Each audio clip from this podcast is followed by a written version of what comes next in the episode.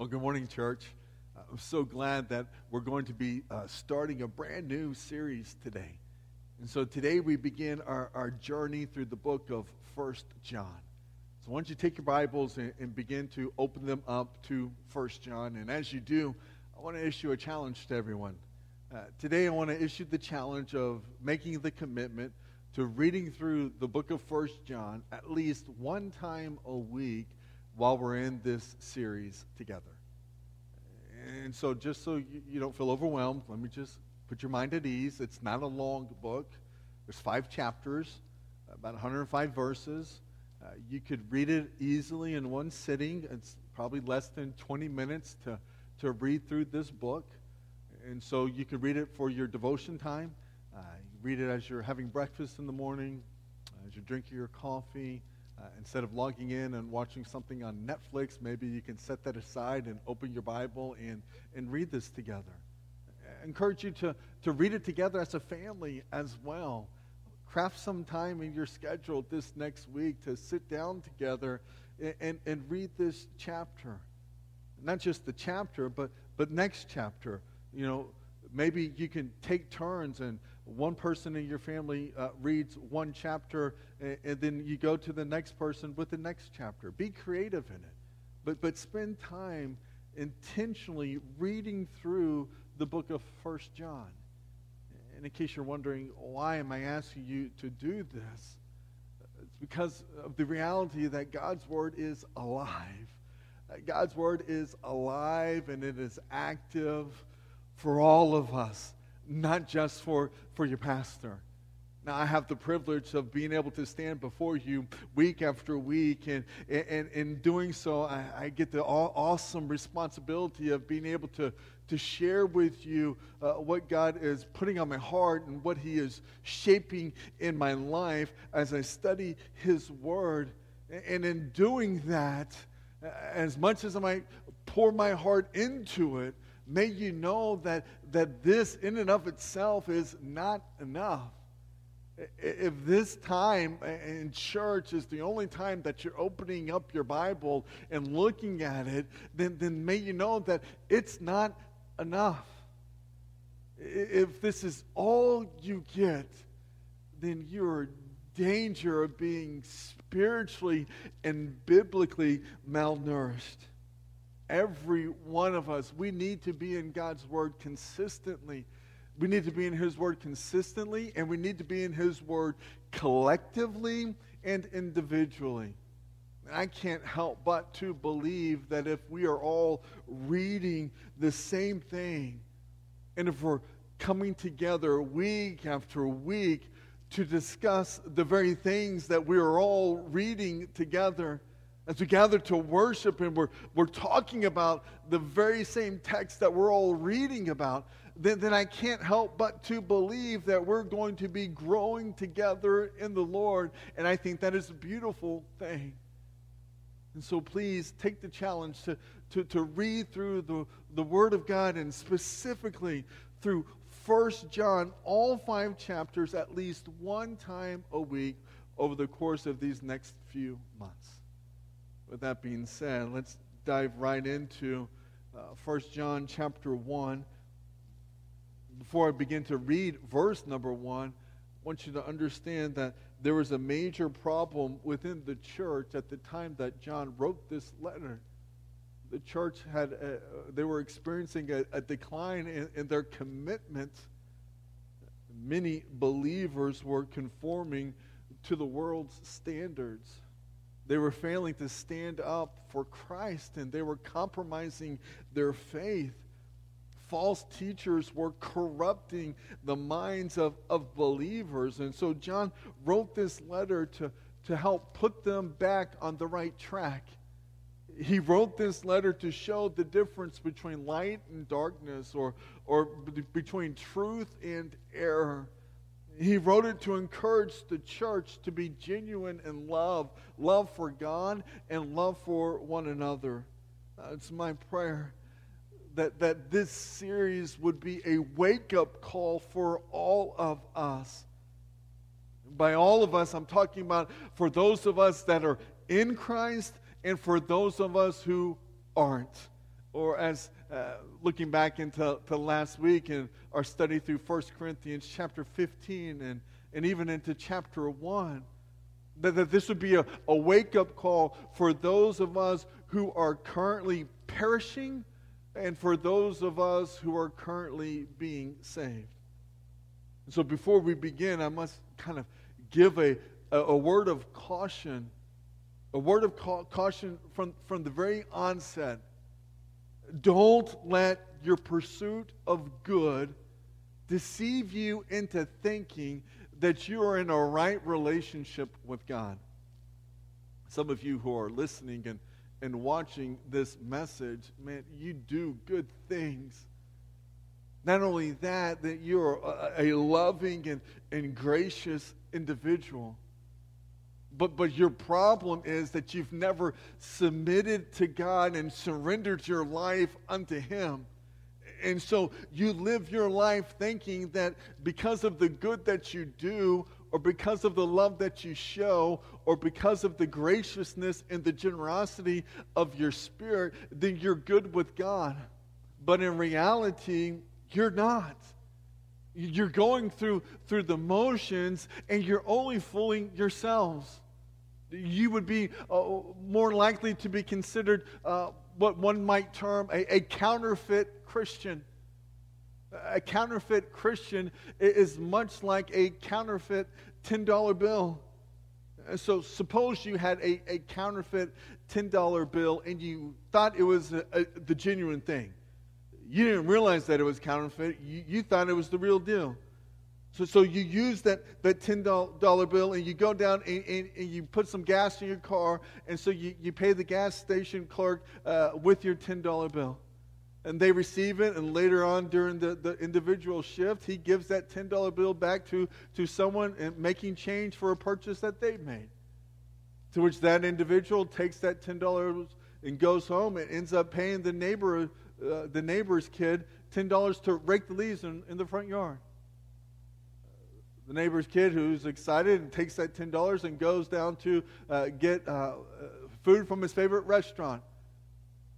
Picks up something from, from who knows? He gets a, a large container of mac and cheese and um, some chicken nuggets and, and, and, and lemonade from the, the, the greatest place to get chicken nuggets and, and, and lemonade from, and we all know where that is later on during that day, the, uh, the, the person at, at, the cash register takes that $10 and, and, gives it to an elderly couple making change for their meal.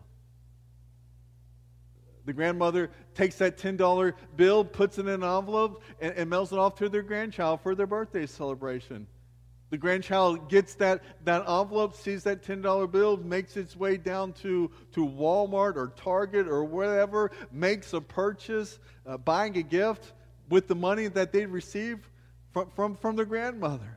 I mean, this counterfeit $10 bill is circulating all over the place until eventually someone takes that $10 bill, bundles it up with 49 other $10 bills, and takes it to the bank only to try to deposit that into the account, only to discover from the teller that, hey, this $10 bill is counterfeit. It's fake. We can't take it. So it's removed from circulation and it's ultimately destroyed. Now, here's the deal that $10 bill did a lot of good when it was in circulation. But when it arrived at the bank, it was exposed for what it was it was a fake. And so it is with the counterfeit Christian. Oh, you may do a lot of good things in this world, but there'll come a time when you will stand before the judge in judgment and ultimately be rejected. Jesus himself declared in Matthew chapter 7 and he said, Many will say to me on that day, Lord, Lord, did we not prophesy in your name? And in your name cast out demons, and in your name perform many miracles. And then I will declare to them, I never knew you. Depart from me, you who practice lawlessness. It's not enough just to do good. Oh, we must submit and surrender our lives to the King of Kings. And so we need to know the truth. We need to know the truth about God's Word so that we might humble ourselves, so that we might surrender our lives unto God, and, and, that we might be encouraged as we begin to walk in the reality of a new life that we have in and through Jesus Christ. Now, uh, the, this book that we're going to be journeying through is, is a little bit unique. It's unique in the sense that there's no greeting and there's no uh, salutation in this letter. What John has to say is of utmost importance that he jumps right into the subject that he wants uh, to cover. And John jumps right into it. And he's going to declare that, that God has come to earth through his Son. Uh, you see that God is not some distant or, or disinterested deity. No, God has not forgotten his creation. God is not unconcerned about the things of this world. In fact, the very opposite is true. God loves us and He cares for us. And He demonstrated the love that He has for us and the care and the concern that He experiences for us. He demonstrates that in the most spectacular way. God sent His Son. I want you to look at the very beginning of this letter. Verse number one, he starts the letter by saying, What was from the beginning? Some people think that this might refer to Jesus' eternal coexistence with the Father, or even uh, maybe it's a reference to the beginning of creation. And they would look at texts like Genesis 1 1 and John chapter 1, verse number 1. And while both of those facts are true, I believe that in light of the context of this letter, uh, John is probably referring to the beginning of Jesus' ministry. It seems that there were false teachers that had spread some bad information about Jesus. However, John was with Jesus from the very beginning of his ministry. And so, based upon firsthand experience, John was determined to set the record straight about our Lord and Savior. And so John was there from the beginning of Jesus' three years of ministry. He was there to witness firsthand the things that he's going to share with them about Jesus. And, and these are things, uh, these aren't things that, that someone else had told John about. These, these, these aren't rumors that were circulating around about Jesus. No, uh, John is going to tell them the very things that he could personally verify. Uh, for, for, he goes on to say, he says, uh, for what we have heard and what we have seen with our eyes, what we have touched or looked at and touched with our hands concerning the word of life. There's a sense of progression that's happening here. Uh, John heard what Jesus had to say. He listened to Jesus' teachings. And then he watched with his own eyes as Jesus lived it all out here on the earth. Not only that, not only has he seen it with his own eyes, not only has he, has he looked at it, but he's examined it closely. He's examined it closely to see if Jesus is for real. And then he's, he's touched it, he's lived it, he's experienced it. And he experienced the reality of, of what he's about to proclaim to the people. And not only has he experienced it, but it has transformed his life. Being with Jesus has made all the difference in who he was and what he did you to consider the things that, that John saw and, and the things that John experienced as he walked with our Lord. In those three years, John saw Jesus do things that he never could have imagined Jesus doing. He, he saw Jesus heal lepers uh, on several occasions. Society wanted nothing to do with lepers. They were outcast. They were feared. They were shunned. They were avoided. They were cast out of their communities and isolated. But, but Jesus, oh, Jesus, Jesus touched them, not just with his words, but, but, but with his hands. Jesus laid hands upon the lepers. And, he cured at that time what was considered to be incurable. And, and how did he do it? Uh, he simply spoke and the people were healed. And John was there to, to see that. John saw Jesus heal lepers. John saw Jesus heal the lame and, and heal the blind. Jesus renewed their bodies and, and he restored their sight, and John was there to see it all.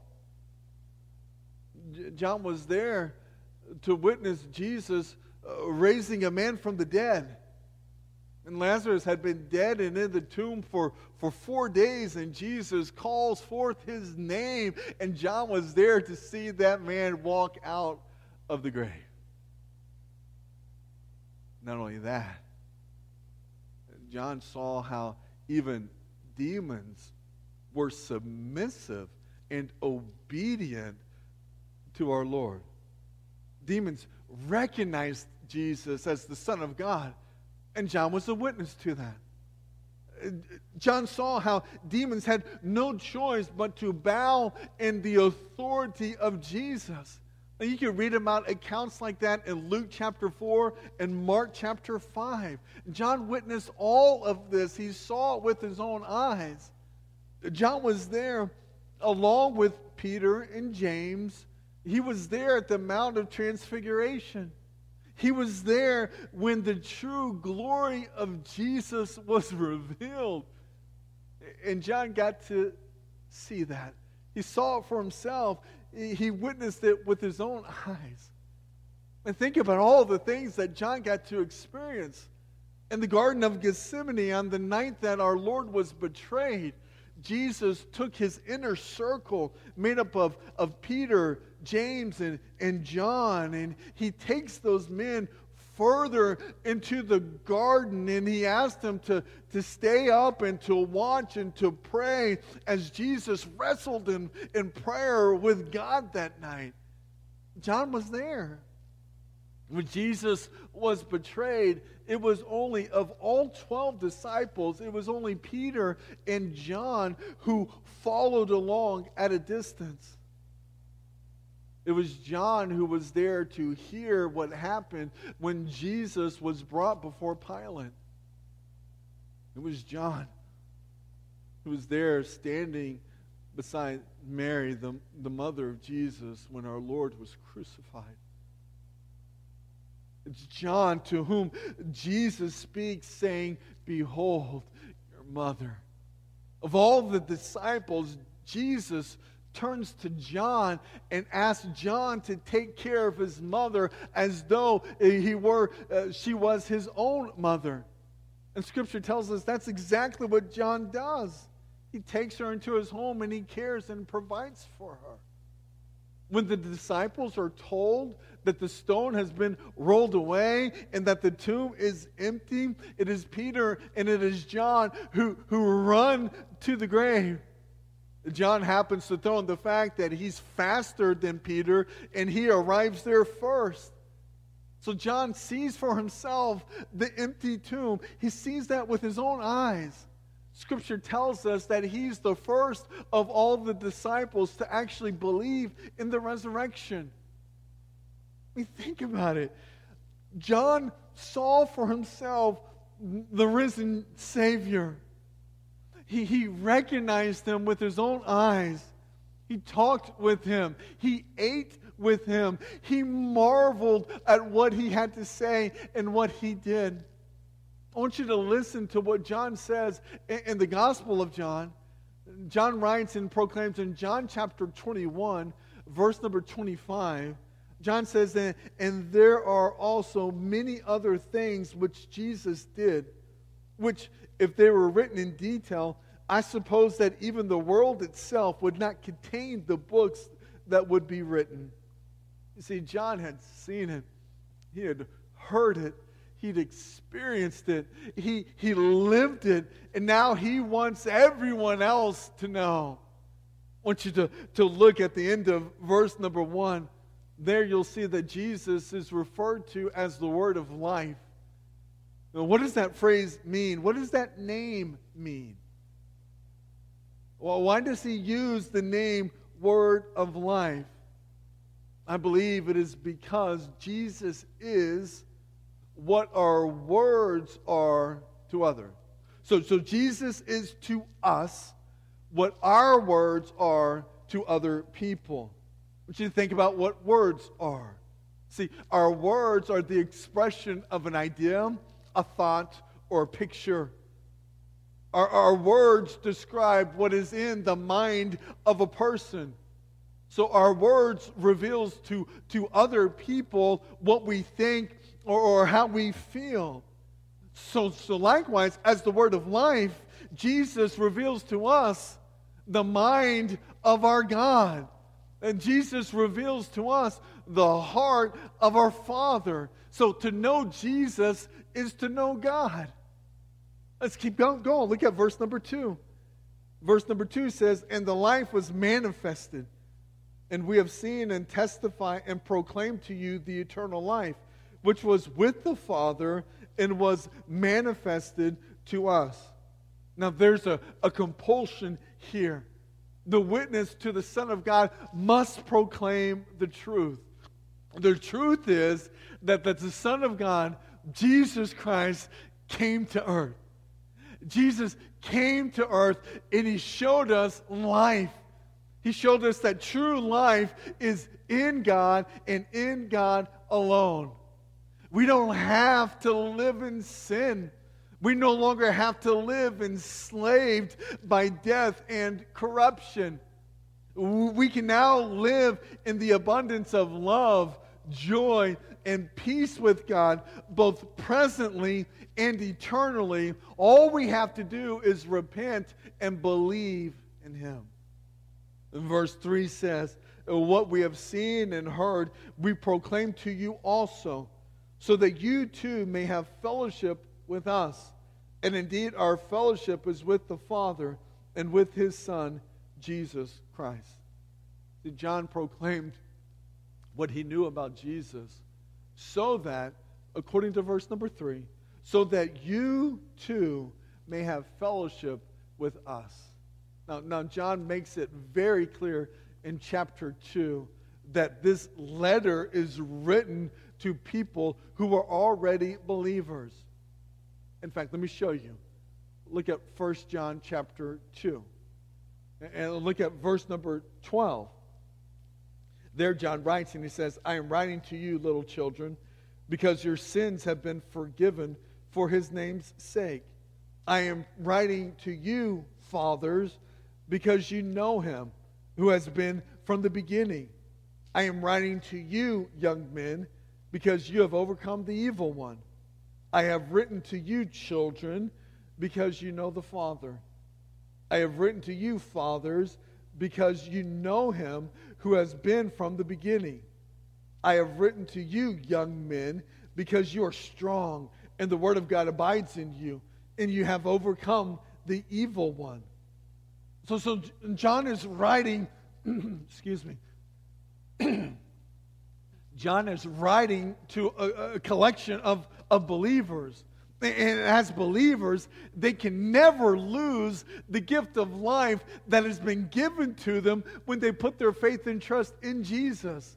In fact, John clarifies that even further in the Gospel of John, chapter 6, verses 35 through 40. And, and so, uh, although believers can, can never lose the gift of life, that's true.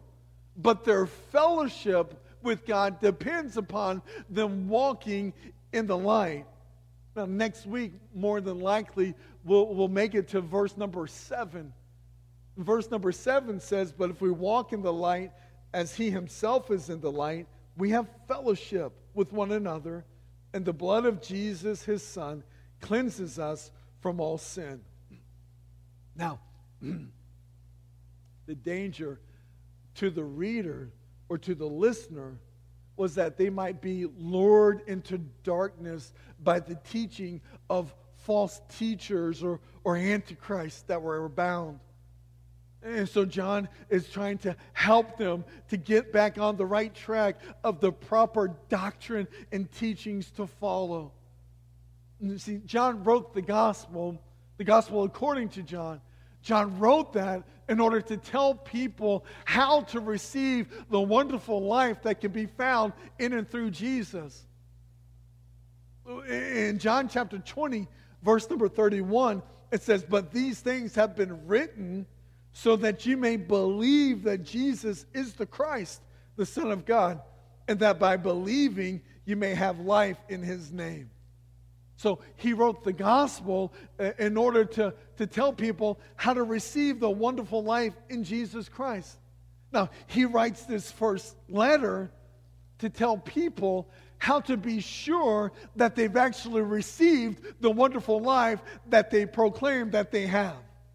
He, he writes this letter in order to, to verify that you've truly been, a phrase that he's going to use repeatedly is a phrase born of God.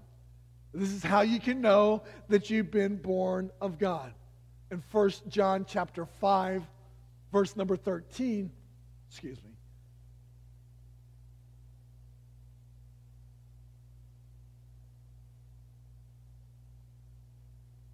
see if that does. Nope, it's not going to do any difference. So just bear with me.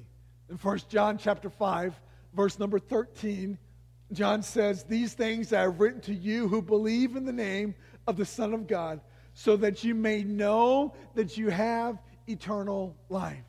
See, John's goal was to furnish his readers and listeners with the basic truths of their faith so that their fellowship with God could be strengthened. John's desire is what my desire is for our church, is for all of us to have a solid relationship with God, allowing Him to transform our hearts and our lives based upon His Word. Now, if we are not in proper fellowship with God, then we cannot be in full fellowship with one another. See, our, our Christian to Christian fellowship is rooted in our fellowship, according to verse number three, with the Father and with His Son, Jesus Christ.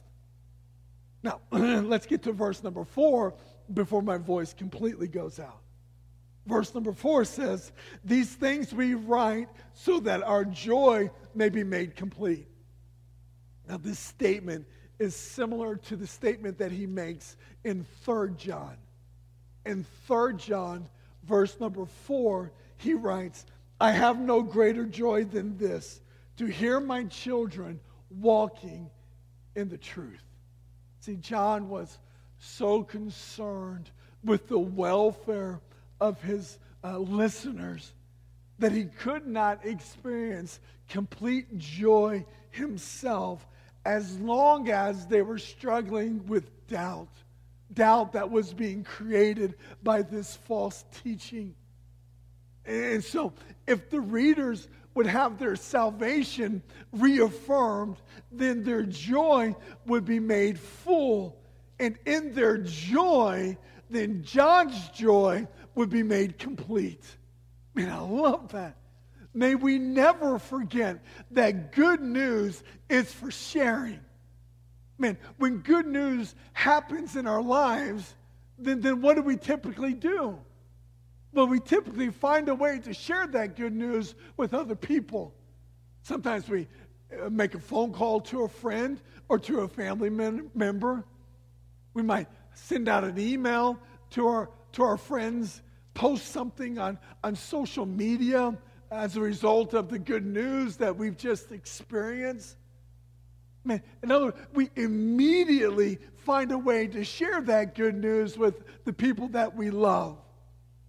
There's something about good news practically demands that we share it. With that in mind, how much more the wonderful and, and the marvelous truth that God sent his son into this world, how much more does that deserve and demand that we share that news with others? God sent Jesus. God sent Jesus to our world. He sent Jesus to die for our sins. He sent Jesus to absorb the punishment that we deserve. Jesus didn't deserve that. We did. God sent his son so that through the son we might enter into a right relationship with the Father. So all we have to do is to repent of our sin and believe in the Son. Believe in Jesus Christ. Believe that God raised him from the dead. Confess him as Lord. Then we'll receive salvation. And once you receive salvation, nothing or no one can remove that from your life. Your salvation is rooted and secure not in who you are or what you do. No, it is rooted and secured by Jesus and who he is and what he has done. And so may you be encouraged, child of God. May you be encouraged to know who you are in Christ. Love God and love him enough to love his word so that you can know him and you can live his word out properly in this world. For those of you who have yet to submit and surrender your life, may you know it is not enough to do good. It is not enough to just love other people and be kind. Those are nice things. And those are admirable traits to have in life. But that in and of itself will not gain access to heaven. You must submit. You must surrender your life to the King of Kings. I'm going to wrap this up for today. I wish I could go further, but we'll stop here in verse number four. We'll pick up in verse number five next week. And as we close, let me pray for you. Father, help us. Help us to truly understand who you are. God, help us to love your word. God, protect us from the false teaching that is ever so prevalent in our world today, that may we know that the best way to detect false teaching is by knowing the truth. And God, you have given us the truth. So help us to, to love it enough to read it, to study it, and to rightly apply it into our hearts, and into our lives. Be with us today. God, Make your spirit convict us of the sin that's prevalent in our lives. May we confess that sin, repent from it, and pursue you. God, help us in our walk. God, put someone in our hearts and in our paths, even today, that we might share the good news of Jesus Christ with. Because good news demands to be shared. So, God, help us to proclaim the good news. God, we ask that you do whatever is necessary so that we can begin to reassemble in person. God, we know that this isn't the ideal way to, to, to do church and to be the church, but Father, we know temporarily that we can make adjustments. God, we long to be back together in full fellowship with one another. But God, make it happen. Make a way. Give us strength this week to live a life that fully glorifies you. Help us now, I pray. In Christ's name, amen. Church, before we go, may God bless you. May he go before you to lead you behind you to protect you, beneath you to sustain you, and beside you to befriend you. Do not be afraid. God the Father, God the Son, and God the Holy Spirit will always be with you. So don't be afraid. Go glorify God and seek to make his glory known. Amen. I'll see you next time, church.